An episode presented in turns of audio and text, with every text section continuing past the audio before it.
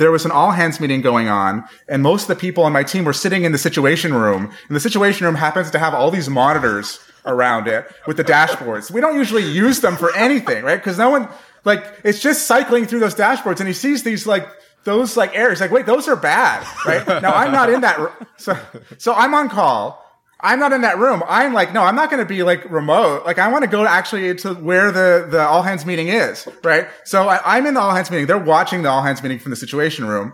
But my, my teammate sees this. Paige is on call, who's me. So they're watching. They're watching me stand up. They're watching me look at my phone, stand up, and then come, come back to the situation room.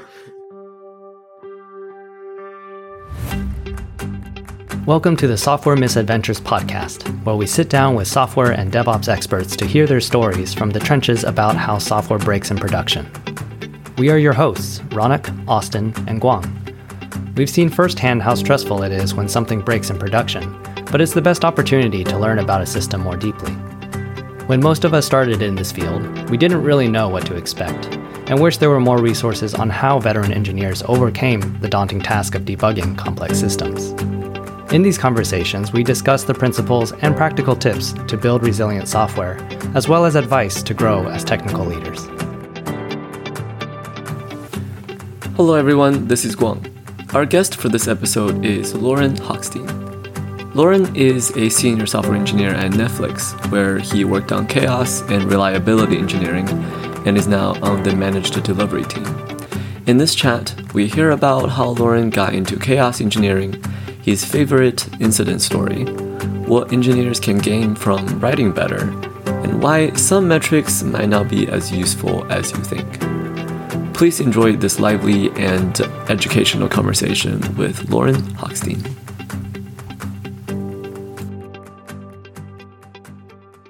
Awesome. Well, uh, Lorin, welcome to the show. All right, I'm happy to be here. awesome. So, uh, starting from kind of the beginning, um, so you got a PhD from uh, University of Maryland in computer science, and then after that, you actually went to academia and spent some time working as a professor before uh, coming to the dark side and moving into industry. Um, what was that transition like? Yeah, I uh, I really thought I wanted to be a professor. Uh, it's funny when I was a kid. So my my dad's a professor, um, and my mom is a, an elementary school teacher. And when I was a kid, I was like, no, I'm not doing it. I'm not going to be an educator. I'm not going to be a professor. I'm going to do my own thing. I got an, a degree in computer engineering. I got a job right at a school. I was working for a little startup, uh, in Montreal. And then I was like, wait a minute. I actually do want to be a professor. And so like after like 18 months, uh, I moved to the US and I, you know, went to grad school, uh, got my PhD, uh, applied to like 40 different schools to get a, a, job as a professor. I got two interviews, um, two offers, and I got it. And I was not happy there. I was very, very stressed out uh, when I got got that job. Wait, wait. Uh, I was worried. I think, I think, this will be a good advice for my parents in terms of how they could have convinced me to go to medical school. So wait, so what did uh, what did it change? Like, why why did you change your mind that you decided, hey, maybe like uh, professorship is actually what I want? Like at the earlier time? Yeah, I uh, I really like school. Uh, I really like learning stuff. I liked research. Uh, I was just interested in it. I loved. I actually started out um, my PhD program in electrical engineering, and then I switched to computer science uh, because I really liked signal processing. Um, I just love that stuff. I, I really enjoyed college. I mean, I, it's really weird, but when I retire, I'm probably going to spend time just going back to school and just taking classes um, because I just really like that. Uh, and so when you really like, you know, academic stuff, academia is a natural place to think you want to spend your time, uh, and that's that's what sort of flipped me. I see. I see. What what made it stressful? Was it the, the, the teaching aspect, or like having to like do the grants? You know, the more uh, procedural stuff. Sure, the the grants was probably the thing that was most stressful to me. Teaching was stressful. I mean, I'm I'm an introvert, and you have to stand up there and you know do a lecture all, all the time. but you get used to that in academia. Like you can't even get through grad school if you can't you know get up in front of people and and, and speak. Um, I learned how to stay like you know one lecture ahead of the students in my first when I first created classes. Uh, which was interesting. Um, but one of the challenges, I, I like education, although I'm, I'm, not a big fan of, of lecturing. But, uh, so what was frustrating to me was the, the grant stuff. Um, it's it's very hard to get grants. The accept accept rate for the NSF, at least at the time, was like four percent. Uh, I was not in a particularly hot area. My research area is empirical software engineering, so it's like actually studying software engineers as they do work. Um, and I was stressed out all the time about it. And I couldn't spend as much time on like teaching stuff as I wanted to because I had to spend time on, on research stuff. Uh, and I just wasn't like enjoying the work because I was constantly worried that like I wouldn't get grants, which would mean I wouldn't get tenure, which would mean that I would like basically be fired from my job and have to go somewhere else after six years. Um, I had just had a, my first child was born right when I moved to, to Nebraska. We didn't know anyone out there. My wife and I were like, we're like city, like we're, we're coasters, right? So we, we're both from the East Coast, now on the West Coast. Uh, Midwest is not like culturally is not, not a good fit for us. We didn't know anybody. Uh, so like there's a, a confluence. It's not, it's never one thing, right? So there's like a confluence of, of, of different factors. And in the end, I was like, well, like, what am I doing here if I don't really like this work? Like it's, I, I I'm fortunate enough to be in a field where there actually is industry work, right? If I had gotten a, a PhD in like, so my brother has a PhD in philosophy and he's a philosophy professor now. Um, and you know, there's not that much else you can do with a, for a PhD in philosophy, but with like, at least in, in software, you can go out uh, into industry. Uh, and so at some point, I'm just like, what am I doing here? I'm not happy. And I started to look into other options and I slowly transitioned from academia uh, into industry.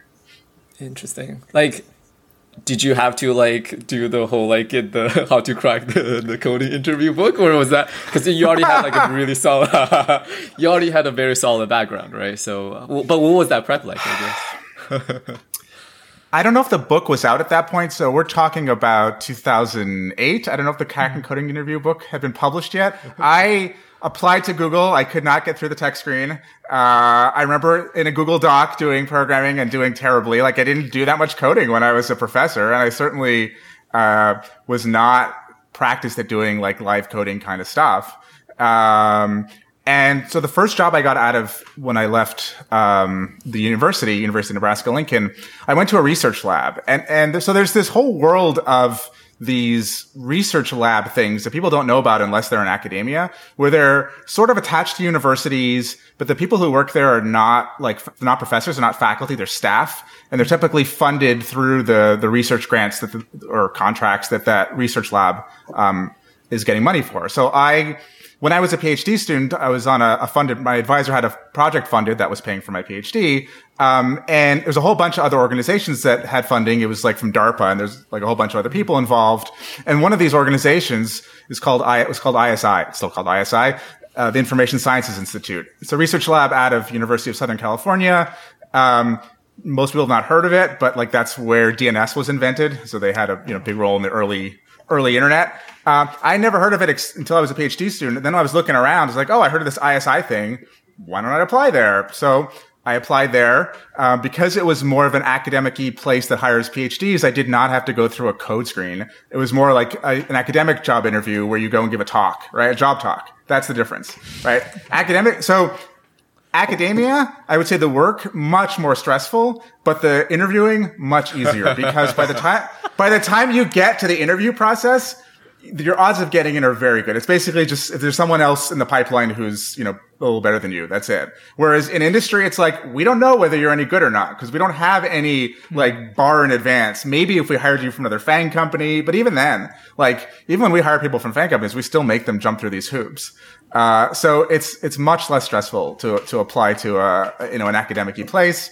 Um, and so I did a job talk. I got a job there. Uh, I, my, my title, I love this, was computer scientist. So I, you know, I have a PhD in computer science. I have worked literally as a computer scientist. I still could not tell you what computer science is, like how to define it, but I'm very well credentialed to, to talk about it. Um,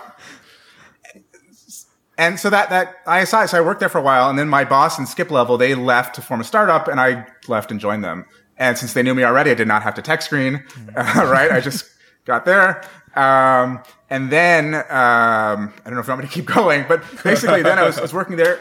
It was a start, it was a startup. Um, and, um, I was working there during the government shutdown that happened. I don't know if you remember that, but this was like, this is in DC a while ago. We were funded through government contracts and my paycheck started getting later and later.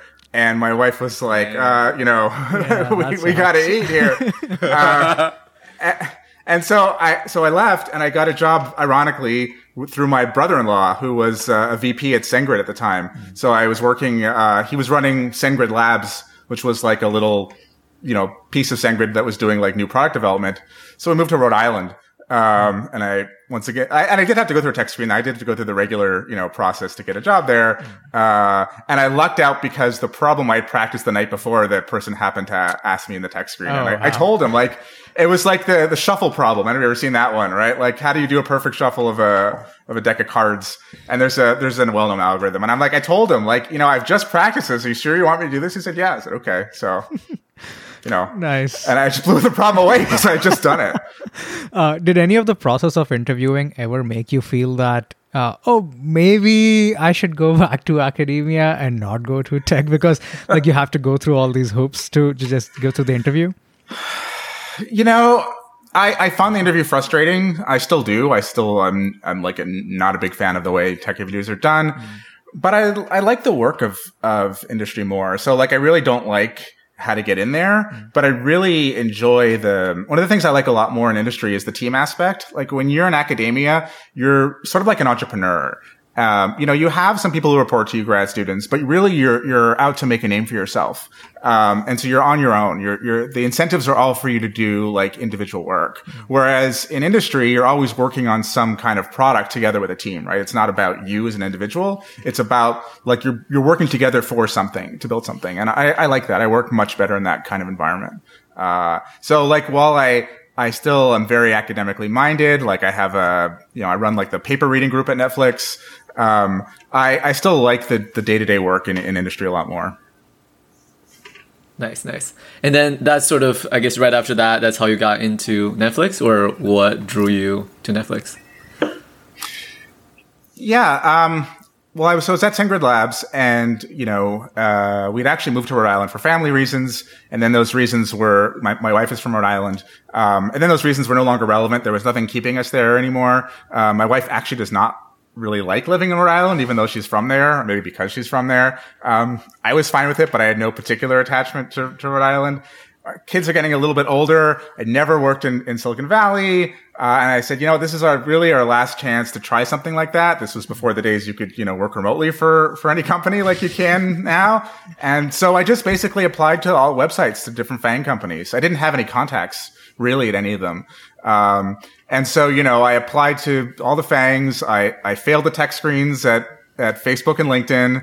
Um, I, uh, I got an offer from Amazon. Uh, Google kind of screwed up the process with me. I got, I got through the tech screen, but they never managed to schedule an onsite because the recruiter wasn't that good, I think. Um, and net, and Netflix, um, had an opening on the chaos team. And I thought like, that's really cool. I'd heard of Chaos Monkey. Uh, and that sounded really exciting to me. And I, I got an offer there and I, I didn't even want to wait to see what would happen with Google. I was just like, yeah, like I, Amazon, I had heard like, you know, they use blood to power the machine. So I was a little afraid of, of going to Amazon. Um, and, and so, yeah, yeah, right. Uh, sorry, question, sorry. Ron. Anyways, um, so a, uh, a a couple episodes back, uh, we actually spoke with uh, Tammy from Gremlin, and we were actually talking about how cool the Netflix uh, Chaos Kong, I think that was the demo for at uh, AWS reInvent one year. And uh, so yeah, I like I think that's been uh, inspiration to you know a lot of us. And I was curious, like, so for, for you guys, you know, y'all been doing resilience engineering for a lot for a long time at Netflix. Um, how has that like changed, like evolved over time? Yeah. It, it, well, it started out with, you know, uh, the Chaos Monkey stuff. I mean, it's, it's been going on for a really long time, right? So I, I can talk about what happened since I've been there about. So when I got there about six years ago, um, Chaos Monkey was there. Um, the, the person who had developed it initially had left. And so another team had sort of owned it and wasn't crazy about owning this legacy thing that had been like updated through open source, but we weren't really using some of the open source stuff in it. Um, the Kong stuff is interesting. That's like the traffic failover, um, which now got broken out into a separate team. Um, demand engineering runs, runs all that stuff now. It used to be like traffic and chaos were together. Um, and then, um, there was some more sophisticated fault injection stuff that was developed by the, the guy who started Gremlin, um, Kolton Andrus, uh, built in a lot of sort of smarter uh, fault injection between microservices and Netflix. So basically, all the libraries had these um, had these all the the apps had these libraries linked in that you could say, okay, fail this call between you know one service and another. Uh, and so they would do experiments of what happens if we fail. So there are some non-critical services at Netflix, like the that are like they add value to the to the experience customer experience but they're not critical to be able to watch a movie so for example the the bookmark service that remembers where you were when you were last watching something like if that fails you you would not expect the to prevent you from watching you just expect it for you know a reasonable thing would just start at the beginning again right mm. And so with this um, failure injection framework we're able to uh, you know so surgically fail calls for either like a particular one particular device or for I think like a percentage. Um, and then when I got there, we, they started building a, um, an experimentation framework on top of that that was more sophisticated, right? Because like it was really kind of like it was really tricky to do those experiments because if you only injected a little bit of failure, you couldn't really see at the metrics whether you were actually having impact to customers or not. We would basically do a, a chaos experiment and look to see are, are people still able to watch, right? That was sort of, we have a metric called SPS, which is like a rate of like how, how often people are pressing like the start button and they're actually, you know, successfully able to stream a video. So that, that's our like, our, our KPI, our mm-hmm. top level metric. If that, if that drops, like things are bad. Uh, I mean, it, it, sort of goes in a sine wave-ish kind of thing throughout the course of the day because people watch more in the evening than in the morning. But like, it doesn't move dramatically quickly. Um, so if it drops, like that's our alerts fire. And so doing these chaos experiments, if we would inject some failure, if it was like a lot, that's really bad. But like a little bit, it was really hard to tell. And so we built. So when I was there, they built a system called CHAP, um, which is an experimentation platform where you could affect like a very specific subset of traffic, like a small fraction, and watch what happens to only those users. Uh, and so it was much more fine grained. We had graphs just on the people who are being affected. We could use sort of traditional like experimentation models where you have like a treatment and a, and a control. Um, I built like an auto stop system. So if it seemed like it, like it would usually would run for like a while, I don't know, like 30 minutes or something. But, uh, you know, we could detect in a couple minutes if there's like a big drop, uh, in the, in the treatment group and just stop it. Um, so there's a lot of sophistication that went into doing that kind of, building that kind of experimental platform so we could be a little more sort of surgical. Um, but it turned out that like, okay, you could run an experiment and you fail this thing or you added latency here and there's some impact. Well, now what? Right? Like, well, what's the problem? like, we, we don't, we don't know. We can't tell you that. And like, is it worth chasing up on that? Right? So there's this whole problem of like fault, lo- fault localization, which is another whole area which was not what we were built for, right? And that's like the observability you know, movement, I would say that sort of blossomed over the past few years is really focused on that now, right? It's on fault local, like where's the problem, uh, when something goes wrong? But we didn't have great fault localization tools. And so it was hard to get uptake. We tried to do some automatic stuff, right? So we're to, we're to run a bunch of automatic experiments. But then still like, okay, something went wrong. What do, what do we do with that? Uh, and, and, so we, we built some cool tooling, uh, but it ended up being difficult to use that sort of automated tooling in practice because it required a lot of, of interpretation of the data, um, to an investigation to see whether there was actually a problem or not. And then like, there's so many different experiments you could run. Uh, so, you know, I left that team um, man, it's been about four years now. It was the chaos team. Now they, it's called the resilience team. Uh, and they're doing some other things now. They're doing some more, like, they're not just doing fault injection. They're using that framework to do other things like, um, canary analysis. They're doing some more sophisticated stuff there. They use it for load testing. So they've sort of built on it to do things other than, than failure testing. Um, so it sort of evolved over time to do different kinds of ex- like sort of infrastructure experimentation rather than just like break things and uh, just inject failure and see whether we can handle it. Um, the chaos monkey stuff is still there, uh, but it doesn't catch that many things because we now know how to, you know, how to build these services to, you know, every so often someone will, you know, do something accidentally stateful that shouldn't be, but most of the time, you know, it's just I, fine. I'm curious, like, for even when you're doing like the sub selecting uh, or sub sampling sort of specific types of traffic in order to do the injection like was that difficult? Because like you would need to kind of have the domain expertise to kind of know that okay for this type of errors that we want to inject it only affects you know this sort of uh, traffic. Was that a thing or it was pretty straightforward?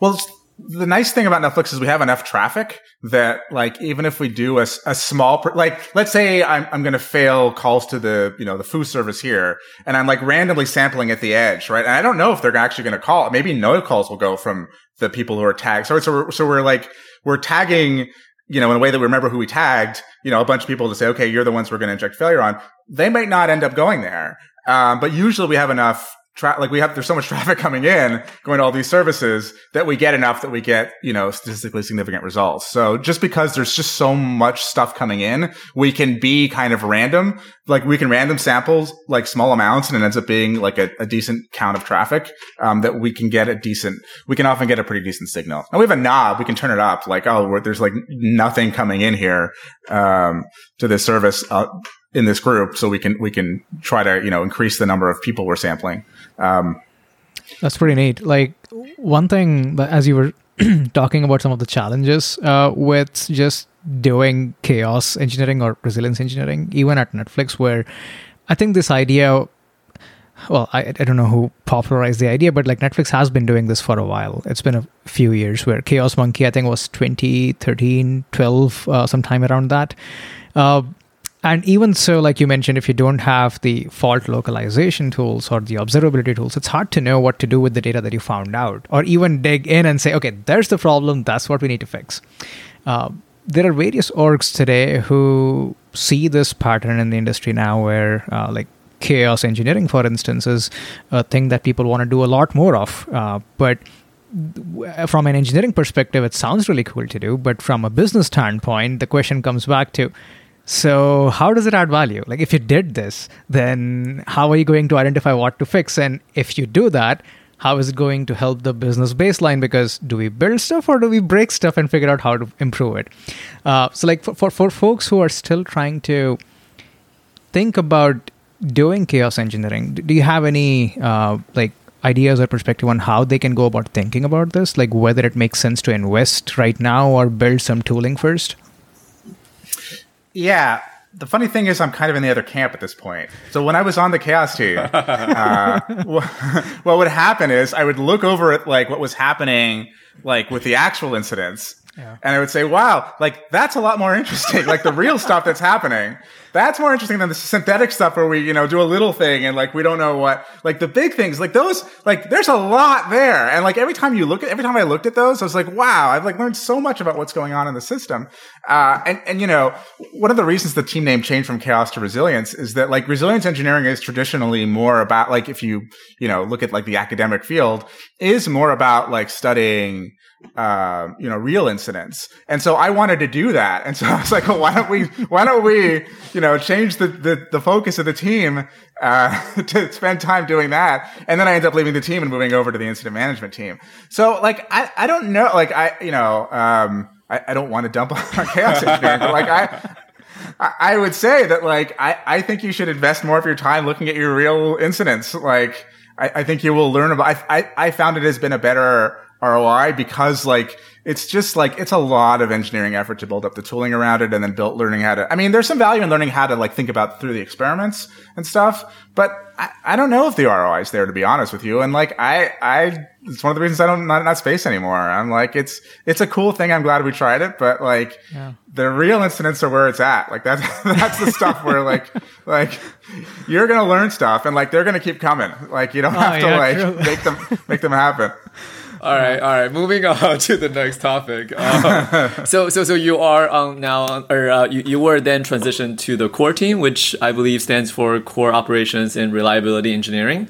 So that seemed a lot more sort of broader and more horizontal in terms of scope than other SRE teams. Like, uh, how how how did that work? Um, yeah, the um, the chaos slash resilience team and the core team were both in the same org. They were like managed by the same director. Um, so it was, and actually it was the same, there was, there were two manager gaps. So it was actually the same manager, like the director was managing both teams. Um, and I looked over and I was just sort of like, I want to do incident analysis and it doesn't really, you know, it's not really within the scope of my current team. Like the, the core team is, so the core team is a centralized incident management team. I think, I don't know what it originally stand for. Every so often they change what the, ac- what the acronym means. I think it's like uh, critical operations and reliability engineering is what it is today. Um, I, don't, I don't, I don't know what it first stood for.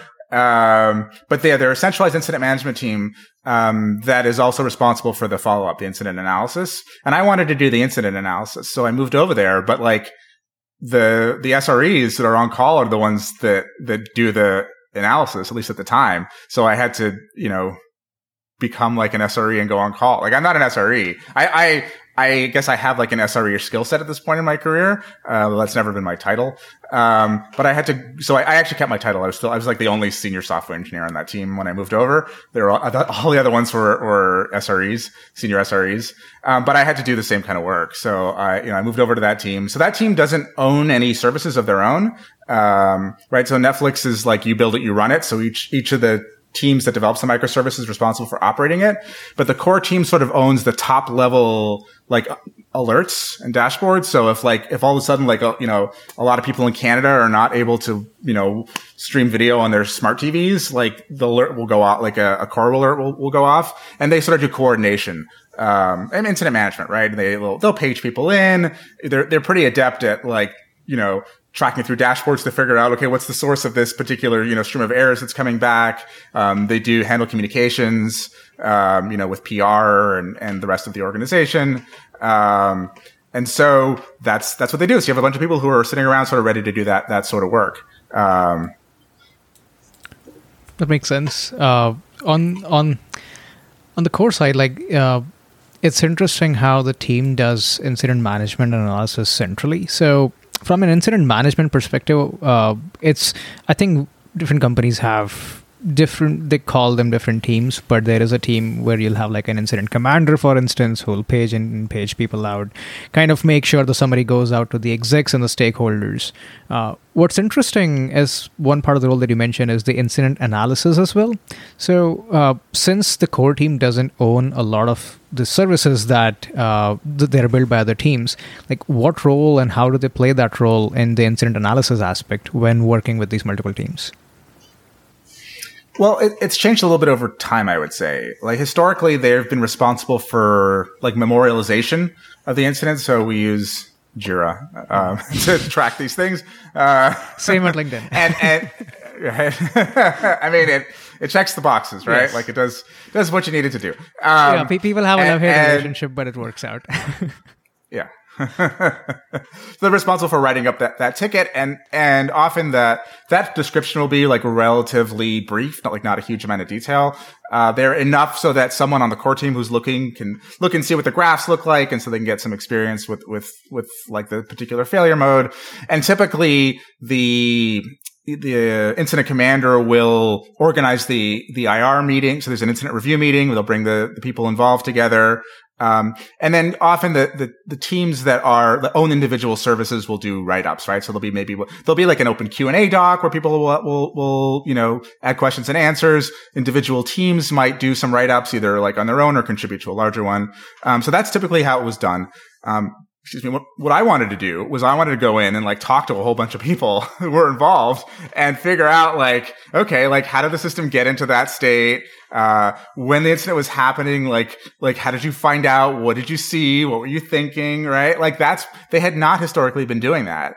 Uh, and they had also had only been looking at, um, incidents that were like customer impacting, right? If something happened that was like not a customer impact thing, maybe I would see an email go from some other team that said, Hey, you know, our internal service had some outage here at this point in time, right? It affected internal customers, but not.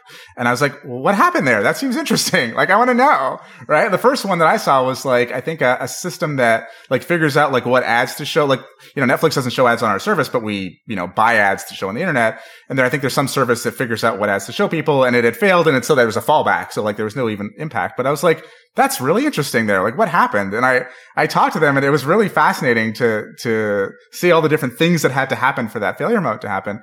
Um, but that was not in the scope of, of core at the time. Uh, and so like I just wanted to, to, dig in and like no one else was doing it. Uh, and then like, so I moved over and my, uh, colleague at the time, Nora Jones, who was on the, the core, the, Chaos Resilience team. She moved over with me like a month later to core. She was doing um, a master's degree at uh, Lund University. They have like a, a safety science uh, degree. So she was really into it too.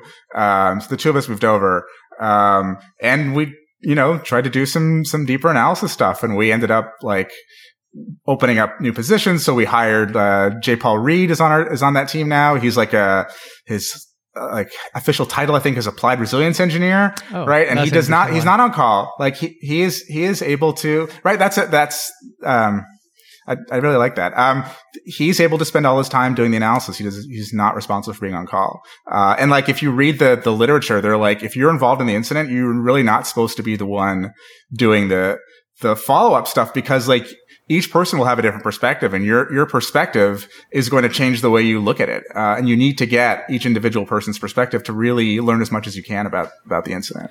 Wow, that is that is so fascinating, and it's it's it's fascinating because uh, it's unique, at least from my personal experience. I mean, at LinkedIn and some of the other folks that I've spoken to, uh, many times the person who's on call or let's say was involved in the incident itself is writing up like for the lack of a better word some people call it post-mortem docs or the incident reports for instance. Uh, they organize like the timeline and all of these data points. Uh, but it's so interesting which what, you said that the person involved shouldn't be the one necessarily doing the analysis later on because different people have different perspectives.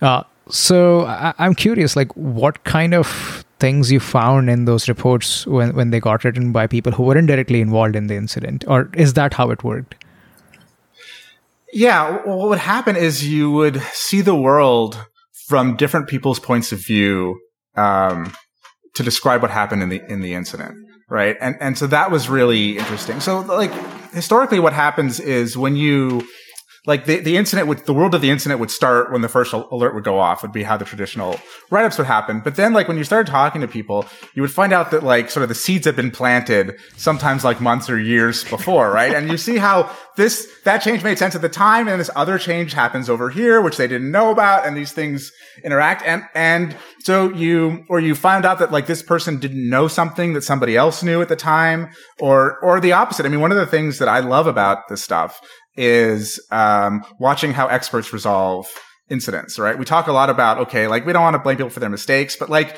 incidents are an opportunity for people to like really do well at like at, at operating at a very, very difficult situations, right? And there are people like in every organization. I mean, Netflix is a great place. I, I love the people there, but like every organization, there are some really, really good people and, and the opportunity to like watch them work is amazing. And, and if you can capture like a story of what they saw and like how they dealt with the problem, uh, in the moment, like you can learn from that in, in a, in a way that's sort of similar to how you can learn from your own experience.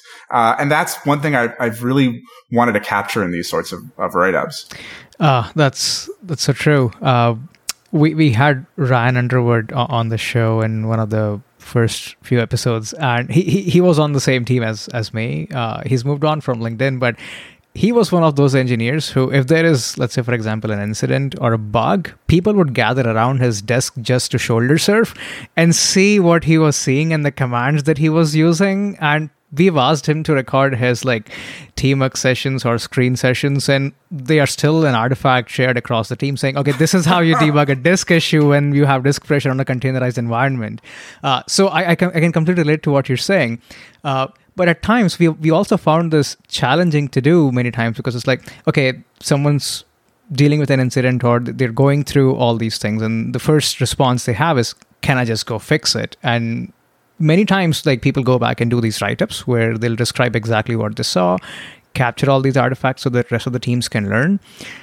But then time gets in the way. Uh, priorities gets in get in the way. So I, i'm curious to get your thoughts on uh, how how did your teams at netflix go about like prioritizing this sort of work where it's like let, us capture the thing and learn from it instead of uh, not reflecting on it all the time Yeah, that's why I'm an advocate of like actually spending the resources to have someone who's dedicated, whose like job it is to go and talk to people, right? Because it's one thing to ask you to go and like write up your own experience. Like that's going to take you a lot of time, right? And, and like, like you said, so the, the one universal that we all face is that none of us have enough time, right? We are all limited in our resources and it doesn't matter like what kind of company you work at. It doesn't matter where you are in the org chart. Like no one has enough time to do the work they have to do, right? And so like, like learning is a first, reflecting is a first thing to go because you can always cut that out, right?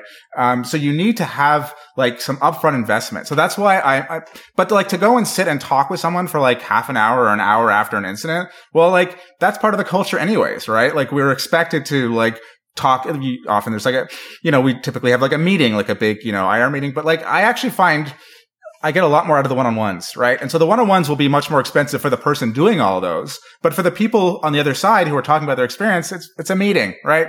You got meeting. I mean, I don't know what your calendar looks like, but I suspect that like they're, you know, given the size meetings of there, LinkedIn. Yeah. Right. And so like one more meeting, it's annoying, but like it's not that expensive. Uh, the write-ups are still hard and you have to get better at them over time. I mean, even people who do this like full time, even me doing it, I, I struggled. Um, I got better over time. Um, but that's why I, I think you, there's a real advantage in like having people dedicated to this because like that is their full-time job. They have the, the cycles devoted to it. And so you don't have this problem of, well, I would love to do this, but like I just have too many other competing priorities. It's just not the most important thing for my team right now. So, so I, I can't. Makes sense. So in this case, like, is it the role for the applied resilience engineer that you mentioned, uh, who would go and talk to these teams and gather their perspectives, and then like, kind of either provide a qualitative analysis of okay, this is what this is kind of a pattern that we're seeing over and over again, in some of the incidents happening across the site. Yeah. So you know, two things there. One of them is the, you know, going and talking to people and, and doing, you know, about specific incidents. And you, there's always little things happening all the time that, you know, even, even with like a full-time resilience engineering analyst, like Paul can't even look at everything, right? Like there's just way too much. But like the great thing about incidents is if you miss one, there's another one, right? Like, like uh, so so part of it is looking at like individual ones, and the other part is like you said, like sort of aggregating, right? So so another thing that Paul does is he has like a risk radar meeting where he actually sort of crowdsources and asks people to provide like what are what are some risks that you're seeing that that we haven't been talking about, and then he has a meeting, and they can pull he pulls from you know the incident write ups that he's done um, or other people have done, and also just solicits feedback. So like that's one of the challenges is how do you aggregate these sort of like weak signals of risks that you're getting from different places. Uh, and, and that's one of the, the roles that he plays. Hmm, that's so cool. Uh, you, you might have written some incident write-ups or maybe a lot more depending upon how many incidents. Uh, do, do you have any advice for folks on how to go about writing uh, incident reports. I mean, e- even though not many companies would have like a full time person to gather this feedback, uh, but if, if someone's writing this incident report themselves, like the, the elements that they could borrow to, to kind of make those more valuable. Yeah, I would say that the, the first step, right? Like if you're like, okay, I want to write better incident reports, but I don't, I don't know what to do. Um, the, the thing that I think is probably easiest and most valuable is like talk one on one with the people that were involved and just write separate narratives from each of their perspectives about what they saw about the world, right? The hard part is like taking those and, you know, combining them together and picking out themes and contributors. That's hard stuff. It takes a lot of time. Um, but like those narratives alone, you're going to get like a ton of stuff out of there. Um, and so just capture, just like, and I, I found that like once I started to do that, like, I, w- I would interview someone, I would write an individual narrative for each of them, and then I would do the, the combining. Like, even if you just stopped at the individual, and I didn't, I didn't actually release the individual narratives because I would, I would sort of do the synthesis right up where I would like sort of switch back and forth between the different perspectives over time, right? To, to get like a, like a one story going. Um, even if you, you didn't didn't get to that point, if you just had those narratives, like there's just a ton of stuff that's going to come out. And, and, and, one of the challenges is like whenever you try to abstract, okay, like what's interesting here, right? Different things will be interesting to different people, right? Someone who just got hired at your company, um, reading a narrative is going to take away something completely different than someone who's been there for like six years. Uh, and you can't know in advance. And so like, I can take away the things that I learned that I didn't know before and abstract those out, but I'm going to be throwing away useful stuff um, to someone else. But the narrative is the narrative. Like that's just what happened to the person, what they saw, what they were thinking. Um, and I like to go back, you know, reasonably far to like the like how the system got into that state. Uh, right, the story of of you know what what were the change code changes or config changes and what was the motivation for them, right? And so you have all of these individual stories, and and they're great. And I just, man, I love them. Uh, and like people, people love to read stories. Yeah. Uh, they don't like reading, they don't like reading bullets, but they love stories, right? Like this whole podcast, right, is predicated on the idea, yes. to my understanding, that like people love to hear stories about incidents. Oh, yeah, that's true. Um, so t- talking about uh, incident stories. Uh, you, you- you've seen a lot at Netflix. Are there any specific stories you could share with us? Yeah, I'll tell you about one that stands out, and I'm I'm gonna like break the rule of like not doing an analysis of your own uh, incident? Because like I was the I was the incident responder for this one on core, uh, and so I did I didn't even do like a like a like a deep write up, but I did like a big crazy timeline on it. Um, so this is like the the 100% tracing incident that I was involved in. So Netflix is a uh, we have a microservice architecture, and there's like a an edge service like the front door. The service is called Zuul. It's, it's open source. It's on it's on GitHub. Um, and so all the requests come into Zuul, and then Zuul will tag some of them to trace, right? And we have a distributed tracing thing, so we know who's talking to who. Um, we trace normally one out of every 1,000 requests, right? So 0.1% of requests get, get tagged and traced. And that trace data gets like, you know, pushed into our stream processing system that goes on like a Kafka queue. It gets consumed later on and, you know, you can visualize it and so on. Uh, so one day, the, one of the engineers on the Zuul team, um, accidentally, he was, he was debugging, um, some kind of tracing issue. So he had it on his local machine running Zuul. He had turned the tracing on to 100%. He had switched to another um, development task and he didn't realize he'd committed that change, uh, the 100% change. And so it pushed it up with, with the other change. So he has now pushed up a change where 100% of requests, so like a thousand times more than we normally handle are going to get sampled, right? Uh, so, so that goes out, goes to Canary, right? So Canary only takes a fraction of, of traffic, right? And so 100% of that fraction of traffic is getting sampled. Um, the downstream services are fine. They can, they can handle that additional tracing. Um, there are some alerts that, that fire on the, the stream processing side, but they're like, they're not critical. They're like, they're starting to fall behind because like it's a lot more data is coming in than normal, but they're like not like business critical paging things or email alerts and stuff. And th- this is, happens like at one in the morning.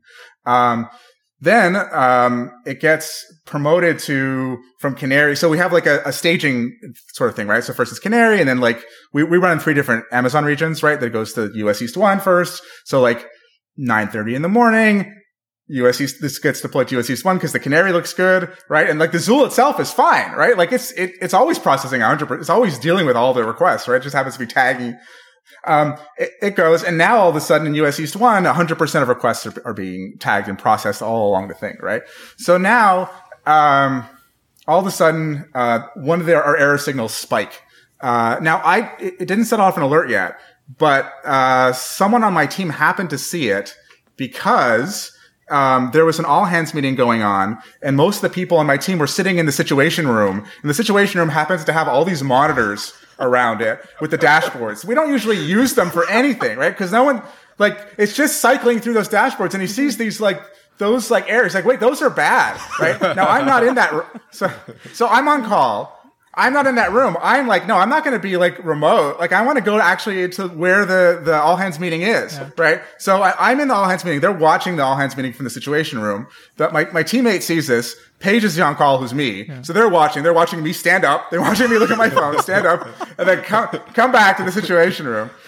And, and so, so what's happened is like a bunch of services are like, you know, the CPU is too high. We're getting weird errors. Mm-hmm. It's kind of weirdly distributed throughout the service. Like, but there's no obvious like change that's happened. Yeah. Um, right? Like there's not one thing you can point to and say, okay, that, that's the problem. Mm-hmm. Now, and so at the same time in parallel, the observability team is like investigating why their alert went off that mm-hmm. like, why, why are we behind in processing these traces? And then the team that owns the stream processing infrastructure, right? Which is on top, which they're built on top of, mm. their alerts also go off and they're, they're trying to figure this out. And so the observability guy um, asks the engineer on Zuul, like who made the change, like, hey, did anything change at 1 a.m.? Okay, because at one, and and he says he says no, nothing changed. Oh, wow. Okay. And the reason he says that is because when he so Zuul, the way they push is that they have a scheduled push at four, right? Their canary goes out at 4 p.m. and he pushed before that. Mm. He didn't know that at the time someone had manually started that pipeline. And so his request got, his deployment got queued. So his deployment didn't start until one in the morning and he didn't oh, know that. Wow. So he's like, no, I, I pushed yesterday at four. Our, our canaries go out at four, like yeah. one o'clock. That's not us. That's yeah. not, that's not my change. right. Um, oh, well. so, so, you know, we don't know what's going on. We're getting like TCP retransmit errors. Some people are saying, oh, there's got to be a networking problem. Let's bring in the networking people, right? Yeah. Some people are saying, no, it's not. Just because TCP retransmits are up, that doesn't mean it's a networking issue. Yeah. Um, so networking guys come in and he's like, I don't think it's a networking problem. Um, so you mentioned the Chaos Kong, right? So Netflix is, is able to fail over. So I'm like, I don't know if it was my call in the end, but I, I you know, I was the core on call. So okay, let's fail out. Uh, let's fail out of US East 1. So we, we move all the traffic out of US East 1 to the other two regions, US West 2 and EU.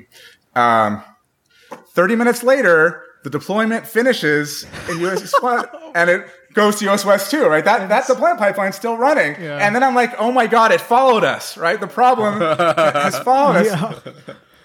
to this new region, right? And it just was a coincidence that that's the, the order in which it was, it was, the, the stage was happening. Now, you know, in parallel, the, the stream processing guys are just investigating their, you know, why are we getting so much more, so much more, you know, traffic in our Kafka queues? Um, and then another person on my team sees that in the, you know, the stream processing infrastructure channel, they report like, Hey, you know, we're having an issue, mm. right? Like they don't, they don't show up in the core channel because they're not really critical stuff, right? They're like operational data. Like it doesn't, if the Kafka stuff breaks, it doesn't affect streaming. But one of the core members sees that. He's like, Hey, when did you start to see that happen? Right? Mm. Like what was the timing behind that? And oh, that happened at the same time as we started to see it. happen. And then they put it, and then those streams come together, mm. right? And then we realize what's happened. And the observer, the guy on the observability team, you know, turns out, turns down the, uh, the, the tracing and everything goes back to normal, right? And so I, I love this story so much.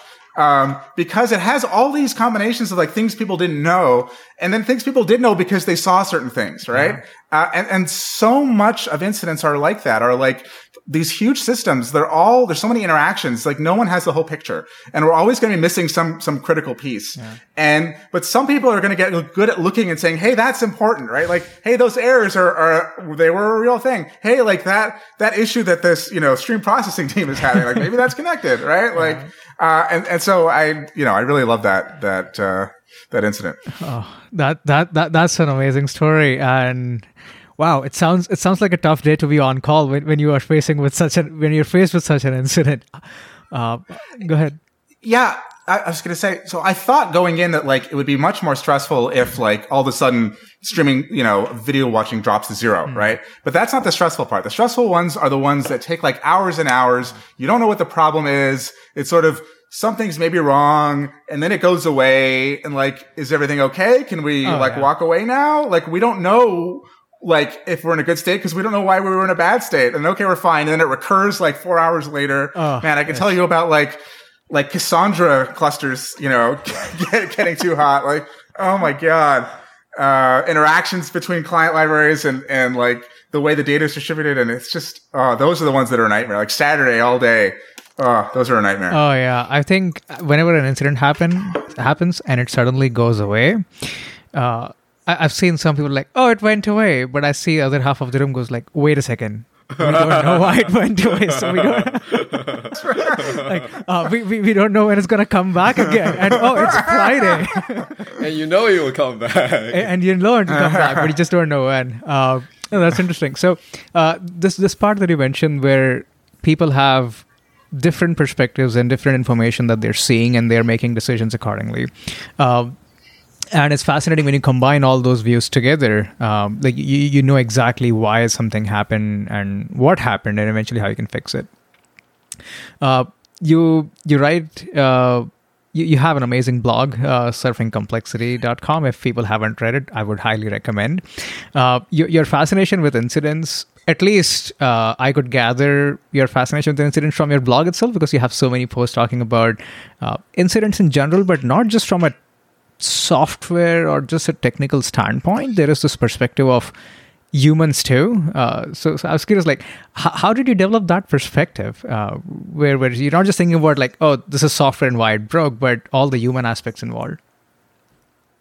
Yeah, I I've been interested in the human aspects of of software engineering in general for a while. I mean, like like I said a little bit, like that's like what my PhD research was about, like software engineering and like studying people. But in terms of like humans as being part of the system, like the operational system, that was more like I would say that John Allspaw like dragged me into that world. Like all the it's like I, I'm sure you've you've you know seen many references to his stuff. Like eventually I was like, all right, John, like you're constantly posting about this stuff. I'm going to start reading about it.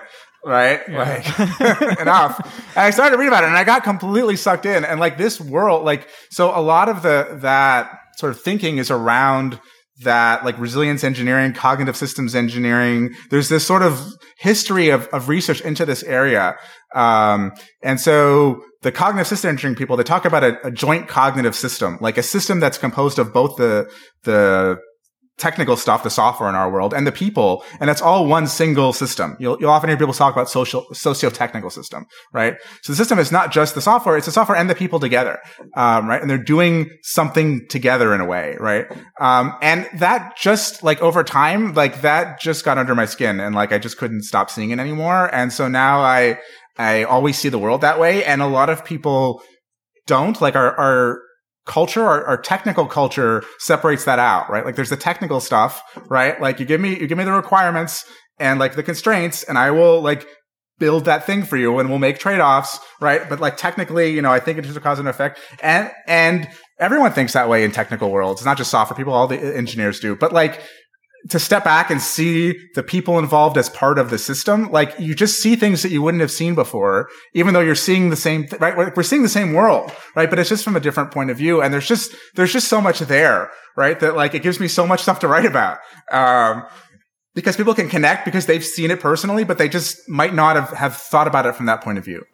Yeah, that makes sense. Uh, and to, to, that, I think uh, one of your recent posts was about uh, what what identifies as or what can we put down as a root cause. And there were a few things which when I first read, I remember just sending it to Guang right away. I was like, well, we're going to have so much fun in this conversation. uh, like, one of the things that you mentioned was like, well, prioritization, for instance, was one where you can, uh, like you mentioned earlier, the seed for an incident, incident was planted much earlier in the process where we knew it was a ticking bomb. We just didn't prioritize it. Uh, or like the other one was power dynamics, for instance, which is fascinating.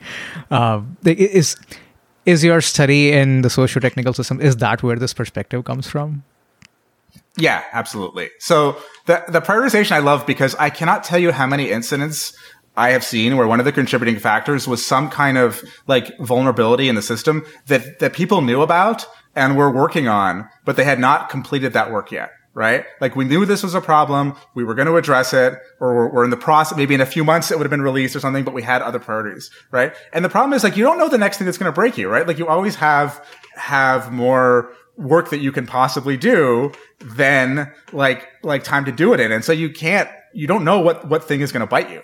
Uh, and so there's that that happens again and again and again but it's very easy to say well why didn't you fix that? Well like i had a million other things. Well i'm going to give you some more work to do right? Like so so so that's that. Um, the power dynamics um, I, I started thinking about more and more because i read more and more about like sort of sociological studies um, of technical organizations. And I, I found those really, really interesting because uh, things like who gets to define like what the problem is that we're trying to solve, right? Like what are the problem, what are the problems in the, in this doc? Or like who gets the, like I said, the, who gets the head count, right? Like that, these are, and like we, power dynamics or like, like politics sounds like negative, right? But like we live in, we function in social organizations, right? Like this is how things get done. And, and like, it's just, it's the reality. It's just as constraining as like, I don't know, big O notation or, or, or like the cap theorem, right? Like this is just yeah. how people interact. We, we negotiate. we have our own perspectives, right? Like different people in different parts of the stack, like they care about, they see different things, they care about different things, and they're going to advocate for the things they see from their perspectives. And that's just how people get stuff done in groups. Uh, and like, there's this belief that like there's the technical stuff, which is the good stuff that we should be doing. And then there's like the politics stuff, which is like, ah, my company is broken. And like these things happen because of politics, not because of technical decisions. But like that, what you call politics, like that's engineering work too. It's just like, you just don't see it that way because you don't realize like how human beings actually get work done together in organizations. Uh, I got pushback for power dynamics from people. Like, no, it's not power dynamics. Like, they should have just like asked for more. They should have been able to justify more headcount. And I'm like, well, every team can justify more headcount. There's only so many resources, right? Like, this is why I talked about like like rhetoric, right? Like you need to be able to like figure out how to advocate for the things you think are important, uh, right? And you need to be able to do it in technical language, like not like people hear rhetoric and they think like, oh, I'm trying to like like sell you something, right? Like it's it's it's negative. It's it's like I'm trying to fool you. I'm trying to like manipulate you. But but I mean rhetoric in in another sense of like I am trying to like persuade you of something. Like I'm I have a position and I want to to be able to communicate it to you in a way that you'll you'll believe me. And the way we do that in our field is we write technical documents where they read as if, oh, this is the way it works. This is the way the world is, right? Like, even though you've chosen the problems to describe and how you're going to solve them, like that's a, that's a political thing you've done by describing these are problems I'm mentioning and you're not mentioning these other ones. That's going to, that, that goes into input into people upper, up in upper management. And they're going to use that to make decisions about, about things like headcount and what to invest in. Uh, and if you see that, then you're going to be more successful in an organization and getting big stuff done that you want to do. Yeah. No, th- that, that makes so much sense. Um, so there is so much to unpack here. Uh, I, I, have so many questions to ask, but I, I know we're running out of time. So uh, I'll, I'll, ask you this: rhetoric. Uh, I, I, saw this tweet where you mentioned that engineering and CS degrees should have a course in rhetoric, which, uh, if I think about, makes so much sense uh, for all the reasons you just mentioned. For people who, let's say, for instance, are still trying to figure out how do I convince people of an idea that I have, and it could be here's a technical design or hey, here's an idea or an initiative that I want to propose. Not everyone is, I don't think it's a level playing field because I think engineers, at least when they're starting out, technical skills are a lot more emphasized on as opposed to some of these, uh, for the lack of a better word, soft skills. So, uh, how do you think people can develop this uh, rhetoric or just write persuasively or even speak in meetings when they have these discussions? Yeah, I'm fortunate that I have an academic background where you kind of have to speak and write a lot. I mean, there's just like we're forced to. Like you can't you can't get a PhD through a PhD without writing a lot. Uh, of technical stuff to try to convince people of things and, and going and, and giving talks. So, I mean, I could, I could say very flippantly, like get a PhD, but I would not actually recommend that for someone unless they really, really wanted to do that. Cause like, that is like, that is not cost effective. Like you're going to make a lot more money with those like four to six years working instead. Um, you know, I, I would say, and it depends, right? Like in, in, a smaller company, it's not as important, right? In a larger, like it really, like in a startup, uh, for example, like a lot of it is, is really spoken. Like you, you, everyone gets on the same page by talking and you can, you can get things done just by talking to your teammates, right? And that's how people do things on their own teams, right? Um, it's only when things get bigger, uh, in larger organizations that you have to rely much more on, on writing, right? On like, you, like, like startups are not memo driven cultures in the way that, that large organizations are. Um, so if you want to work at a large organization, you want to succeed. Um, like you know advance that way I, one thing i would recommend is like you know reading so first read a lot like i, I like i just read a lot of nonfiction uh, i just really uh, enjoy reading nonfiction so it's easy for me to do to recommend um, so I'm, I'm constantly reading something. Uh, and that, like, that's one way to get better at something, at least appreciating when it's good, right? Is to read a lot. Um, the writing is interesting because it's really, hard to write if you're not interested in something. And so the, the challenge with practicing writing, like I've, I've never been able to like do like journaling, for example. I, I just doesn't, I don't know what to write when I have a journal. Um, yeah, I empathize with that. But my wife disagrees, but I empathize with that. I, I, I just, I, I try over and over again. On the other hand, when I read a lot of, of like the resilience engineering stuff, right? Like there's all these different ideas that I get exposed to that I like, I think I understand. I'm not 100% sure. And so I use my blog as sort of a thinking out loud uh, thing, right? Like I, my blog is those ideas are not super sophisticated. It's always very short, uh, you know, like a couple of minutes of reading. Um, and I use it to think out loud to see like, do I really understand this? If I do, then I can describe it in my own words, right? And so you need a volume of of ideas um, that you care enough about that you want to write something about. Um, and so once once you've got that, once you you're exposing yourself to ideas that you th- personally think are interesting enough to write about, um, then you just have to sort of work up the courage to like write in public about. I mean, you could write in in a journal for that stuff. I mean, I I feel like blogs people have permission to just like similar to podcasts, right? Like they're not super polished right? You, we, we talk off the cuff. I'm sure I've said ridiculous things, but people don't really care that much, right? Like it's ephemeral. Uh, and so, and like Twitter, you you know, I, have used Twitter for that, but it's not a good idea um, to use Twitter to use Twitter to like to have like half baked thoughts. It's just not it's not the yeah. right environment. It's too easy to do, but it's it's not the right environment for that. Um, but blogging is is great for that. Um, and so sometimes you know I have no new ideas. I won't write anything for you know weeks, and sometimes I'll write like two posts in a day.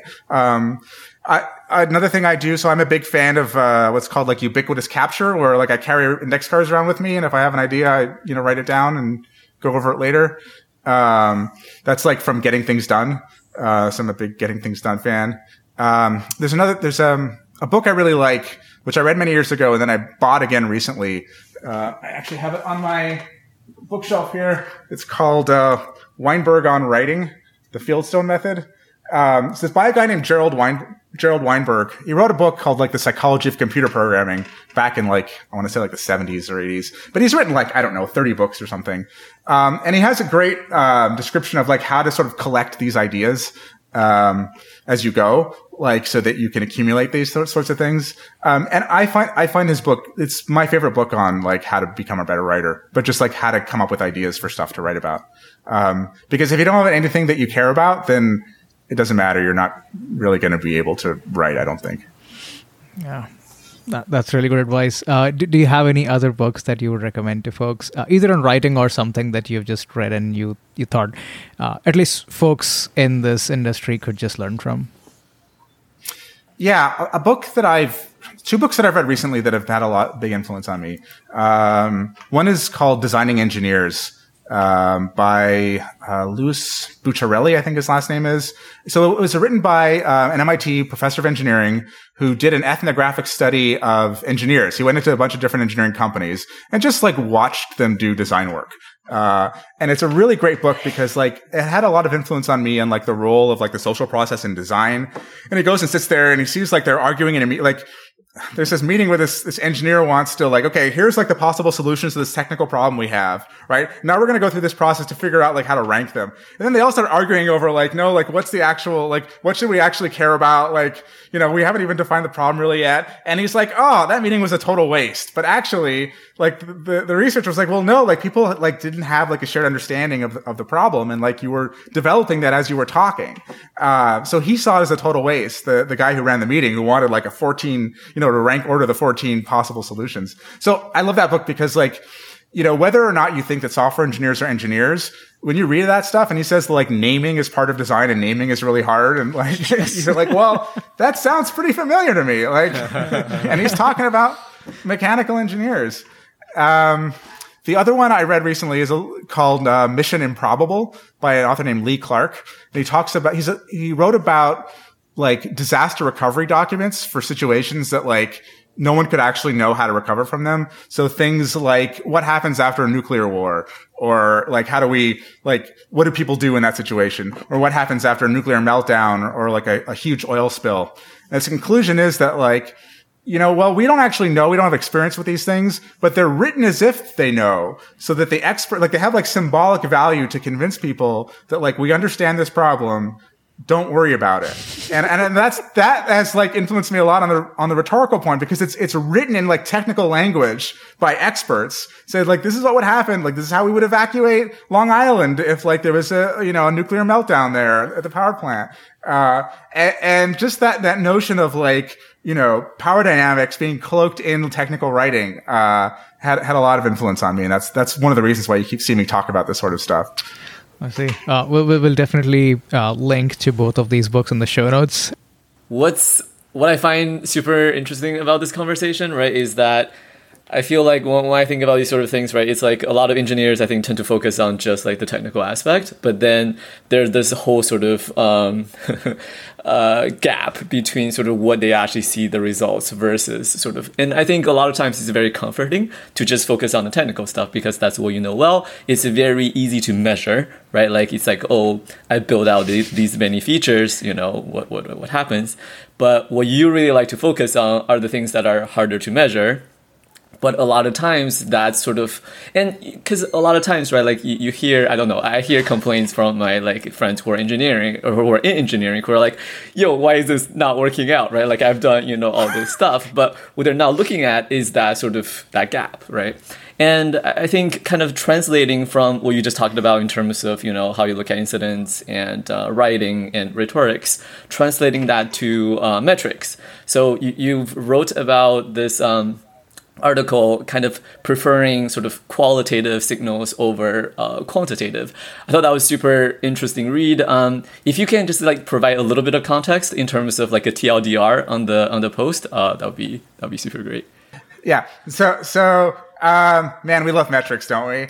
And uh, the more, reason more we numbers. love more number, and and to be fair to management, right? Like our systems, like as an organization, they're really big, right? And like even if if like if you're a director or VP and you're you can spend all your time doing one on ones with people, and you're still like not going to see everything that's going on, right? And and metrics make the system intelligible. I can understand, right? I can, I can manage that system because like I have this number and I can see it going up or down, even though there's this huge thing with all sorts of different, different people. So I, I understand like the, the appeal of metrics because it, it makes like the management problem tractable, right? So, so that, that's attractive. And like we engineers like, I mean, I, will tell you, I use metrics for like alerting on my system, right? like my system, my software, I'm not doing qualitative analysis. I mean, I do logs, I do qualitative, but like, no, in that case, like I'm put, I, I can put good metrics in. But if you want to really, so what I found is if you want to actually get as much as you can from the system. Like, so a couple things.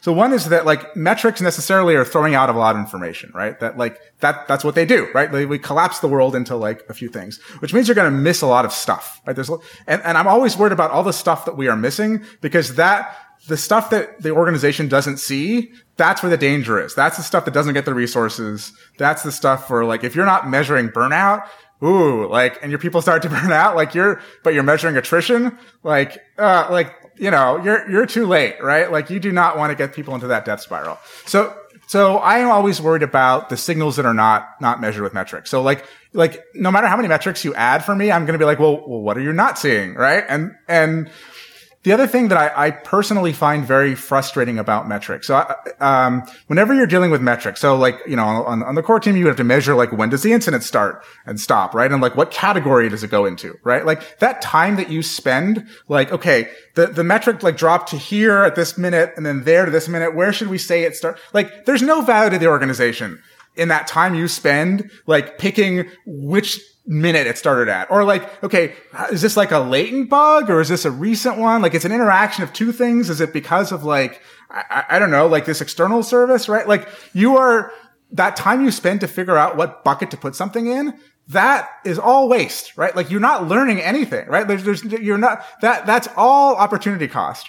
But if you are doing qualitative analysis, if you are learning more about the system you are talking like how did we get it? Like how did this happen right? Like you are going to you there's a there's always an opportunity for you to see something to learn something about the system that you didn't know before.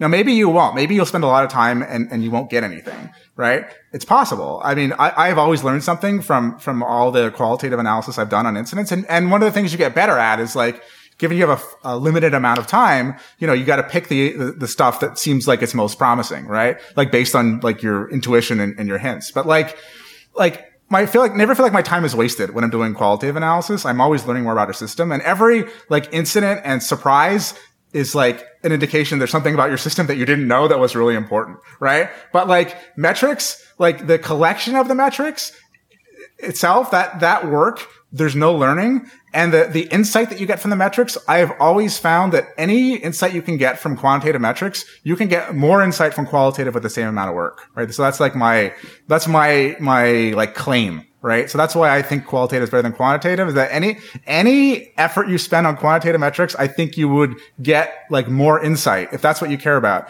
you get more insight if you spent that time doing qualitative instead. And you're not going to annoy your engineers at like, you know, having them spend time, you know, doing arbitrary bucketing. And then you also don't have the horrible, you know, I'm not even talking about like the effect where like people like, you know, do things to make the metrics look good. Right? Oh, that's, that's another problem. Like already, right? And like you hear this like at, at, you know, different places where they're like chasing, chasing metrics instead of doing with like anytime my, my favorite metric is like, how many times did someone have to make a decision between doing what they felt was right and doing what they or, or doing what would increase the metric, right? Like, like that's that's that's a metric I, I would like to see because every time that happens, that's bad, and th- that should be zero, and it never is. Uh, but qualitative, th- th- you don't have that problem because it's all based on judgment.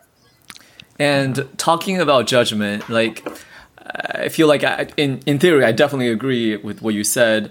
Um, but I feel like you know it's hard to apply that to like every company so do you think like the sort of the netflix culture of having like resp- uh, freedom and responsibility being like a very much a necessary condition for you know for this to thrive such that you're giving individual engineers sort of the trust and you know to kind of um, do the right thing here yeah, absolutely. I, I, mean, I really think that like you need to have this is, and this is like one of the, I don't, I don't, know, like tenets of resilience engineering. Like the people who, like the op, the people, they call it the sharp end, the people who are like actually like on the front lines, like they need to have initiative. They need to be able to make decisions in the moment about what to do. Right. And so you have to be able to trust their judgment because if you like centralize that, if you have to like, has to go up the chain to get it, you know, and has to come back down, it's, you're going to be too slow and they're going to miss things. Right. And, and so I would say it's not even sufficient, but it's necessary. And, and one of the things I love about Netflix is that the engineers do have a lot of like initiative and autonomy and like the, the guidelines are use your, use your best judgment, right? Like what, what do you think is best for Netflix? That's what you should do.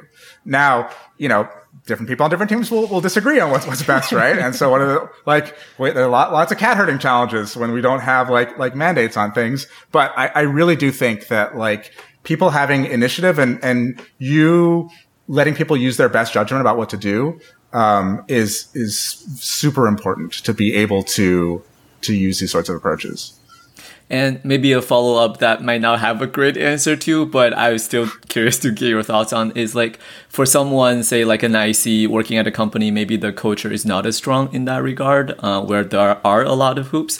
Like, are there any actionable sort of tips that you have that they can sort of either try to drive the change in terms of culture, but if that's too hard, anything that they can do sort of um, to make a small change for the better? Yeah, I, have never worked in a company like that. I can I can say what I would try. I, I, I can say what I would try to do. Uh, I don't know if it will be successful or not, but w- what I would try to do is sort of guerrilla style, like on the side, do some like lead by example stuff with like, so one thing that I, I try to do on my team is write up when we have operational surprises. Um, whether I'm involved or not. Um, I don't, often I don't have enough time, so it doesn't happen. But like, if to say like, look, like I'm doing like this sort of work, uh, and here's the value, right? And like, you either see the value or you don't, right? And some people won't see the value. Um, and so you sort of have to like, like infect people. You've got to get like people sort of higher up to see value in this work. So you've got to do a little bit of it, um, and have them see it. And then, you know, maybe they'll either go along or, or not. Um, that might not work. In many cases, probably won't, but at least like, you know, it's one thing to sort of say like, look, you know, we really should do this. Um, but it's another thing to actually try to carve out some time, do it yourself and show them and, and, and get like sort of create demand for it by, by trying to sort of on the side, uh, do it, do it yourself. Now, like I was doing stuff on the side and then I was like, no, I don't want to do it on the side anymore. Uh, so, um, you know, but on the other hand, I, I was able to make space for, for that when I, you know, I, I think like that work that I did helped me make space for, for, you know, moving on to the core team and, and, and doing that. But I had like a sponsor. I had someone on that team who was an IC who became the manager who just really believed in that work. Um, and I think part of it was he saw the work I was doing, but part of it was that he was like, I'll say like a humanist. Like he saw the human, human's parts. And so like a huge factor in whether this succeeds or fails is like your management change. So there's like organizational culture, but like in big companies, like, the, or, the culture is also very, very local, right? Like individual teams. I can tell you, having been on three teams at Netflix, individual team cultures are very different. Um, and so, you know, you can sort of either change your team or change your team, you know, like you can. Damn, that's a good quote. I like it. I, don't think it's actually mine, but like you can sort of convince people uh, or not. Uh, Makes sense. Uh, in, in this case, so I think the, the the one that you referred to or the initiative that you took about talking about the near misses. I think Oops is the project that you named. Okay, that, that's an that's a good name. Uh, with with the qualitative analysis uh, and something like the Oops project, where people are talking about some of the near misses that happened, which didn't result into an incident, but someone caught it one way or the other. Someone knew the system very well, or there was a signal that told them it's going to blow up. Uh, and I'm going to tie it, try and tie it back to the recent post we discussed earlier, which was about some of the interesting root causes that could be mentioned on incidents. Have you been able to convince the core team or other teams at Netflix to use any one of those as a root cause in an incident where it's like a prioritization becomes one? so I mean, it depends on who's doing the incident, right? I mean, we, we, we don't have like a, like a canned list of, of, of, you know, I mean, we don't call them root causes, right? Contributing yeah, factors contributing is the term, yes. is the term that we use.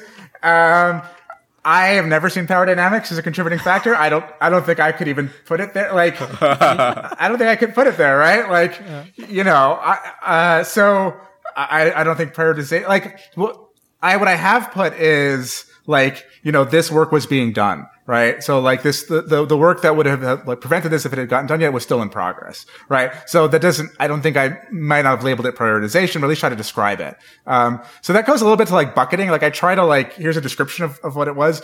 The hard part then becomes like, how do you aggregate across a bunch of different ones, right? So you have a bunch of different different incident write-ups okay like what do i do with that right? Like you, you can't just hand management here's like you know here's 30 20 page write-ups like you know now figure out like you know where to where to invest in like reducing risk right? Like that that's not that's terrible. Like they're gonna say go away. Like why are you wasting my time? Um so like doing that thematic analysis though is hard. Uh we so and i was doing this with with a, a teammate with um ryan kitchens who's still on the core team. And then like covid hit and like it, it just fell down. But like we had categories like themes like something somebody didn't know is one of my favorite ones, right? Like there's like some piece of context that's not shared between two different people in the organization. And so that's a, that's a common, uh, you know, contributor to, to incidents. Um, but I, mean, I think it's sort of like the, the, the next step and it's, it's just very difficult to do because of like, you know, who, who gets to pick those categories? How do you, you know, and like, but like being able to do that, that, yeah, like, yeah, I would not, I would not put power dynamics, uh, myself, uh, because, you know, and then what do you even do with that, right? Like, I, you could put that on every incident, uh, in a sense. Uh, you know, I, I don't, it's, it's a fact of life. I mean, maybe that would help ICs see the value of, of, you know, the role of, of things like, you know, docs and stuff, but I don't know. No, that makes sense. Uh, so you, you were on the core team. Uh, thank, thanks for being there. Thanks for running Netflix for us. We you, you have two happy customers here, uh, who's and your your streaming viewership went up. I'm assuming significantly due to the circumstances today with COVID and all. Uh, but you've moved on to a different team now towards the managed delivery team. Uh, before we close, do you want to share what you are doing on the managed delivery team? Yeah, I'm really a traditional software engineer on the managed delivery team.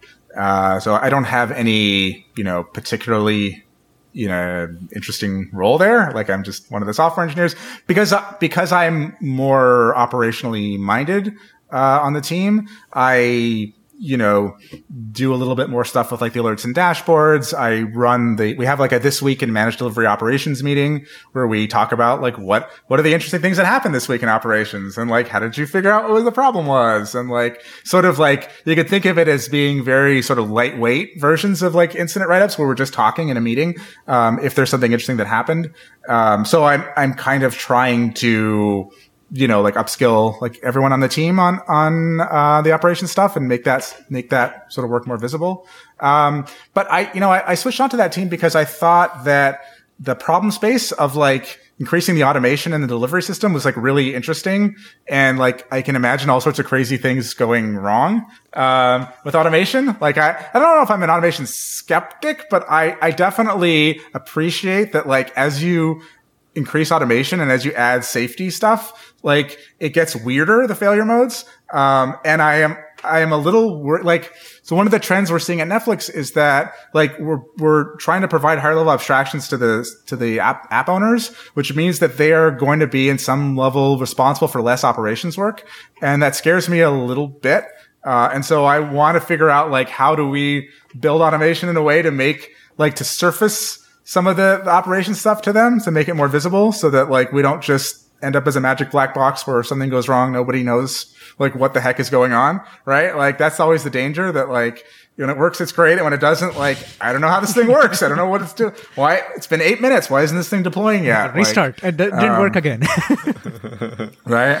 Uh, so I, I, just thought it was a really interesting space to be in. So oh, makes sense. And by the way, this managed delivery is this more like on software delivery or this is more content delivery? Software delivery. So this is deployment. So you can think of this as like like a, a replacement for like a traditional like pipeline based based system where you're like describing like here are my environments. I've got a testing environment, a staging, and a prod. And like to go from test to staging, these tests have to run. And then to go from like here to here, like you do, you have to do like a manual judgment, or you could like say, okay, I want to pin back to this version, and it'll figure out, you know, I want to mark, th- I mark this version as bad. It'll figure automatically which one to pin back to. Um, so like uh, you know, treating the traditionally like pipelines, you can think of them like, you know, like sort of the equivalent of like bash scripts for like how deployments go. And here it's more like a, a like a real software system, like understanding the, the domain more about like how the code flows through the different environments. Um, so, I mean, we'll see. It's like it's sort of an experimenty thing. Yep. Um, so, so, so, sounds fun. Yeah. Uh, so we, we, we're coming to the close. Uh, and this is one question we like to ask everyone. Uh, and we would love to get your answer for this one. Uh, like, what was a tool that you recently discovered and liked? I've become a really big fan of Roam Research. Oh, so, so I don't know if uh, people are familiar with this. It's like, if you look at it, you're like, oh, it's like an outliner and a wiki. Big deal. Uh, that's not very interesting.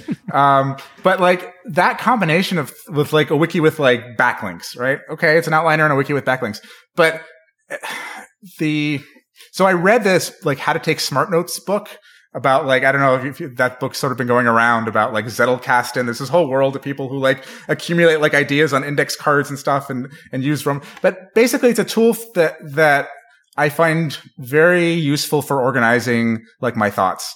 Um, like I really like outliners and like the outliner wiki combination just works really, really well. There's this like entire like subculture of people who like are super into it and like have I don't use the extensions, but they put all sorts of extensions in there. But um, I really, really like Roam Research and like I've stuck with it in a way that I have not stuck with other tools for like keeping track of things. And so I would I would recommend people check it out. Oh, that's pretty neat. Uh, it also creates these graphs ba- and connections based on all the ideas you put in, right?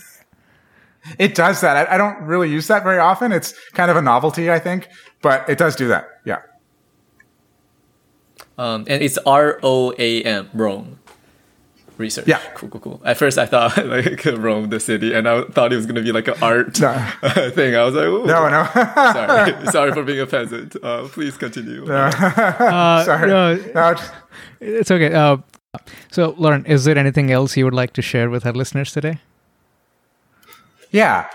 So if anyone's sort of interested in in the human aspects of of learning from incidents and learning more about them, there's this great website called uh, Learning from Incidents in Software. It's at uh, learningfromincidents.io. Uh, it's sort of like a community of of people who are similarly minded and are trying to move away from you know sort of simple like metricy approaches to incidents to more like the narrative and like how do we learn more about like what happened. Uh, so I, I, definitely encourage you to check it out. Awesome. Yeah, we'll sh- certainly link to it in the show notes as well. Uh, it was learningfromincidents.io. Yeah. Awesome. Uh, by the way, I, I saw some. I, I, remember going through this website, and there were some familiar names in uh, on, on, the page in the about page. I think John Allspaw, Nora Jones, yourself, and a few others. Yep. Um, yeah, so um, Richard Cook, Jessica DeVita, Will Gallego, um, Ryan Kitchens, Laura Maguire. Those are all people in this community. Nice. Um, That's awesome. We'll, we'll, certainly recommend all our listeners to check it out. So, Lorin, bef- before we let you go, one last question. I, I said that the other one was going to be the last one, uh, but you, but you, but you have on your shirt. Should I deploy on a Friday at 5 p.m.? Uh, w- what's the answer to that? We we, we, we, okay. we got to answer that.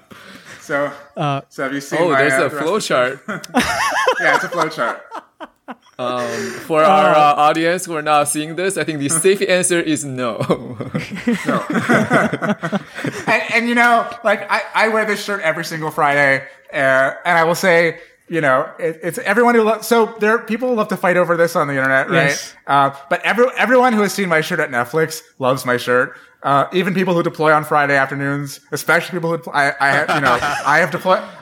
I have deployed Friday afternoon wearing this shirt. So I, I just I think it's hilarious. I, I just love No, it. that's that's a good shirt. I think we all need to get one. Uh, it, uh, th- th- this has been awesome, Lorin. Thank you so much for taking the time with us. yeah, I had a lot of fun.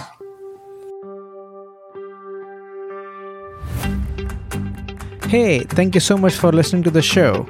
You can subscribe wherever you get your podcasts and learn more about us at softwaremisadventures.com. You can also write to us at hello at softwaremisadventures.com. We would love to hear from you. Until next time, take care